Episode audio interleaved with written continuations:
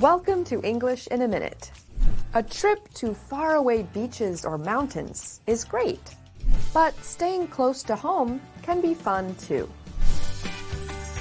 Staycation. Jonathan, do you have any plans to travel for the long weekend? Nah, I'm going to make this holiday a staycation.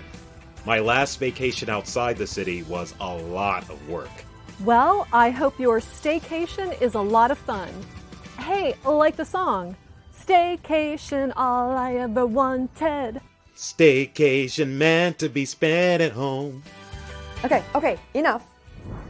A staycation is a vacation spent visiting places in your local area. It combines the words stay and vacation. And that's English in a minute.